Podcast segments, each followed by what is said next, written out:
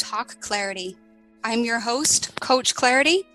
I'm on a journey to educate millions of our listeners worldwide and provide tools and resources while we discuss the current events happening in our communities. I'll bring you experts in mental health, law enforcement, medical community, business, and life stories. My mission is to talk about these issues in our communities, what's not working, or maybe what is working. Let's empower ourselves through knowledge, tools, and resources, life experiences, and find ways to bridge these gaps. Hello, and welcome to Talk Clarity. I'm your host, Coach Clarity. We're very excited to welcome back to our show our very special guest, Haley the therapist. Haley, we would love to hear more about what you've been doing and what you're trying to create. If you'd just like to tell us a little bit about yourself. Yeah, so I am a licensed mental health therapist, um, trauma therapist, and also a life coach. I coach executive females in business um, in their life. And I specialize a lot in trauma, I specialize in disabilities, I specialize in addictions.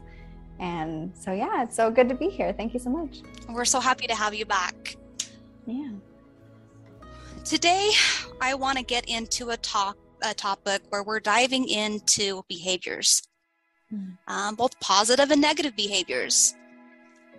Uh, toxic behaviors. What does that look like? Healthy behaviors. What does that look like? Um, even uh, dabbing into narcissistic and borderline behaviors. How do i identify these? How do i identify these in others? How do i identify these in ourselves? And how to create um, a healthy version of ourselves and find healthy in the relationships around us and just create a healthy um, a healthy non-toxic environment as we're mm. stepping into, I would say, the new story of us that we're trying to create. Right, which can be very difficult with individuals with trauma because, like, you grew up in one environment and now we're asking you to create a whole new environment. And you're like, ah, what does that look like? Well, and that's got to be really intimidating and really scary. And most of the world, as we discussed in the last series that we did, has been through some form of trauma. Oh yeah.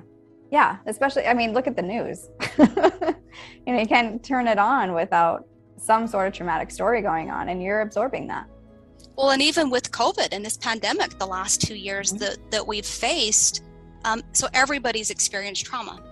Yep, threat of war right now. Mm-hmm. And and as you um, stated in, in the last series that you did, you've got we've got a lot of unplugged individuals running around that have things plugged in the wrong places. So we've got a lot of behaviors that we need to address. And we I would love for you just to start diving into some of this. Um, kind of give an overview of this. I want to get into um, reactive abuse. And mm. I really want to dive into that pretty heavy, as well as the grooming stage, what that looks like.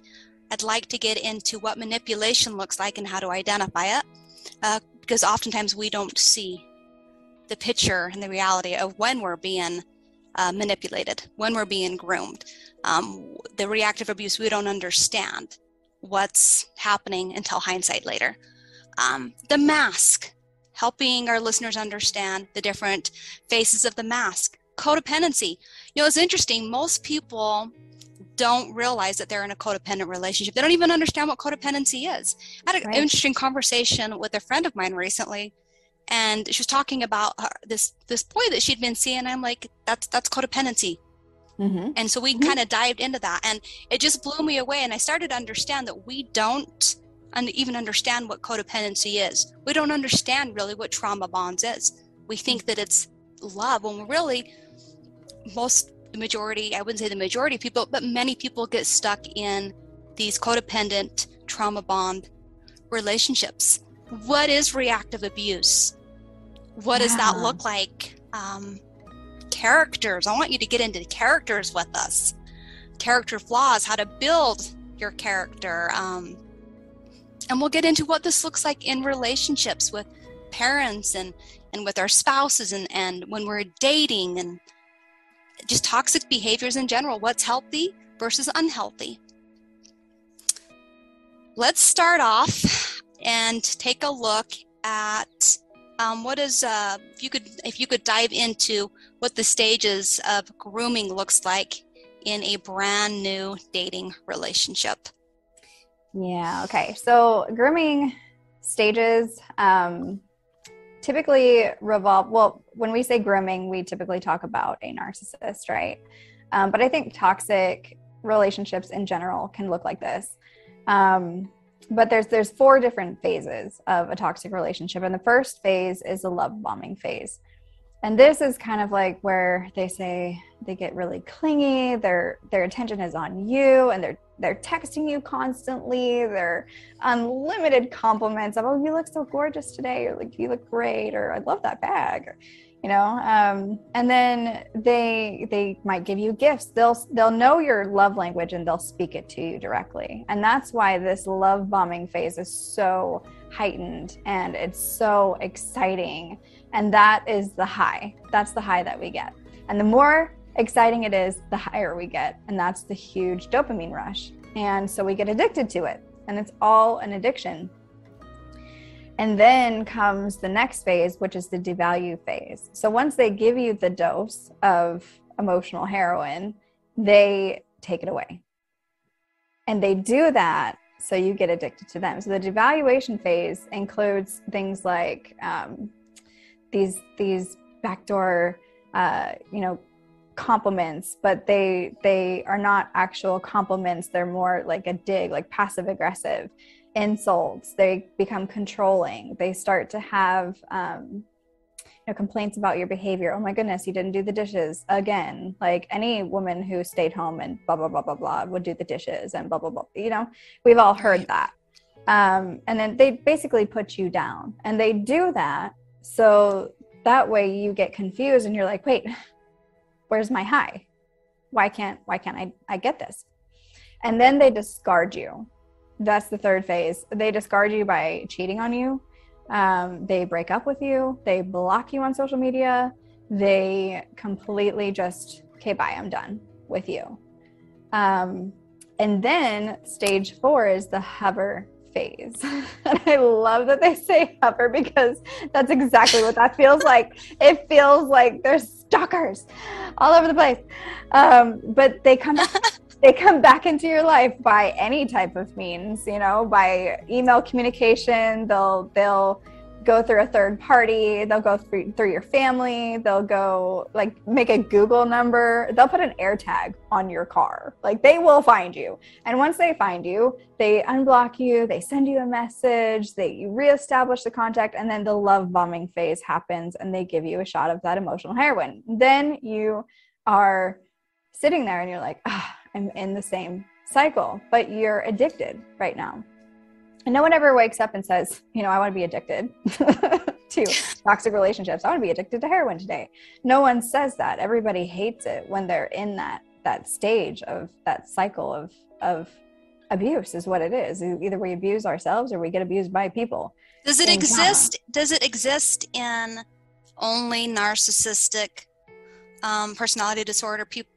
you know individuals in, i can't even talk individuals that you're dating or does it also exist in i would say the quote unquote normal people that have toxic behaviors that they've picked up over a lifetime? Does it exist in both or? everything is on a spectrum. Okay. Intensity scale right? And i think that we all have some narcissistic traits within us. Um, we have to it's survival. And no, it could definitely not just be narcissists. It can, I mean, even a borderline. Borderlines will react and they'll get loud and then they'll start harming until somebody listens because they're going to get somebody to listen. Same as narcissists, right? These cluster B personality disorders. But even if it's not a cluster B, if you just have mild anxiety and depression or some sort of trauma response, you're going to have a reaction that's going to be a little bit more intense than the status quo of what is quote unquote normal. And can you uh, remind our listeners, or maybe they haven't listened to the first series, what a cluster B is? Cluster B is so we go off a di- diagnostic manual, the DSM 5. Um, they're currently working on a on a new version, but until we get that, hopefully they have more trauma diagnoses.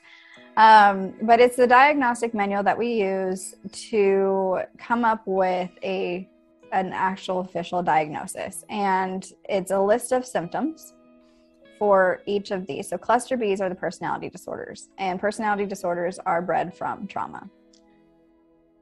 Okay. Wow. That's heavy. Bred from trauma. Yeah. Okay, let's dive into codependency.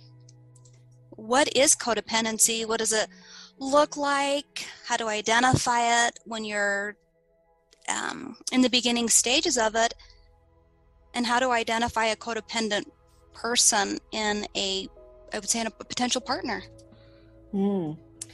Okay, so I have my own opinions on this. I've been doing this therapy stuff for a long time, and I feel like codependent relationships are toxic. It's toxic toxicity within you. And why I say that is because a codependent's pain is the same as a narcissist's pain, as the same as you know these cluster B personalities. Not saying that it's a personality disorder, but like to be codependent. But what I'm saying is that we often have an abandonment wound. And if we have an abandonment wound, well, so does the narcissist. So does the borderline. You know, so does DID sometimes. Um, what about so, an empath? Absolutely. Okay. Absolutely. Empaths are bred from trauma. Okay. We know pain. We know pain. And I think that's why we can find you put a narcissist in a room, and I use the term narcissist, but you just put a, a toxic person in a room with a codependent, they'll find each other within seconds because they're trauma bonded to the same pain. You recognize that same pain within that person, except for you as a codependent and me. I, like I'm definitely I've been there.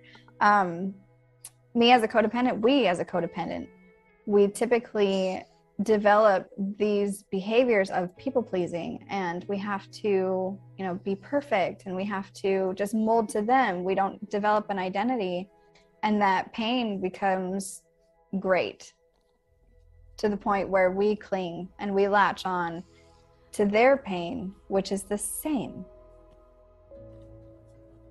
wow. That's just I, am sorry i have to i'm absorbing that right now that just hit me really hard. Um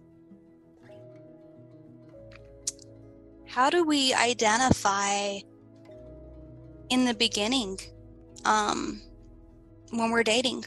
How do we identify how not to be codependent? How do or how do we how do create beha- how do we create behaviors i guess is what i'm asking so we're not codependent so we're not getting back into another toxic environment and this comes down to knowing you we're codependents because we don't want to focus on ourselves. We want to focus on others.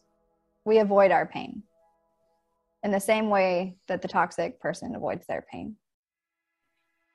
And knowing what it is you need and how to provide that need for you. That's where the healing starts.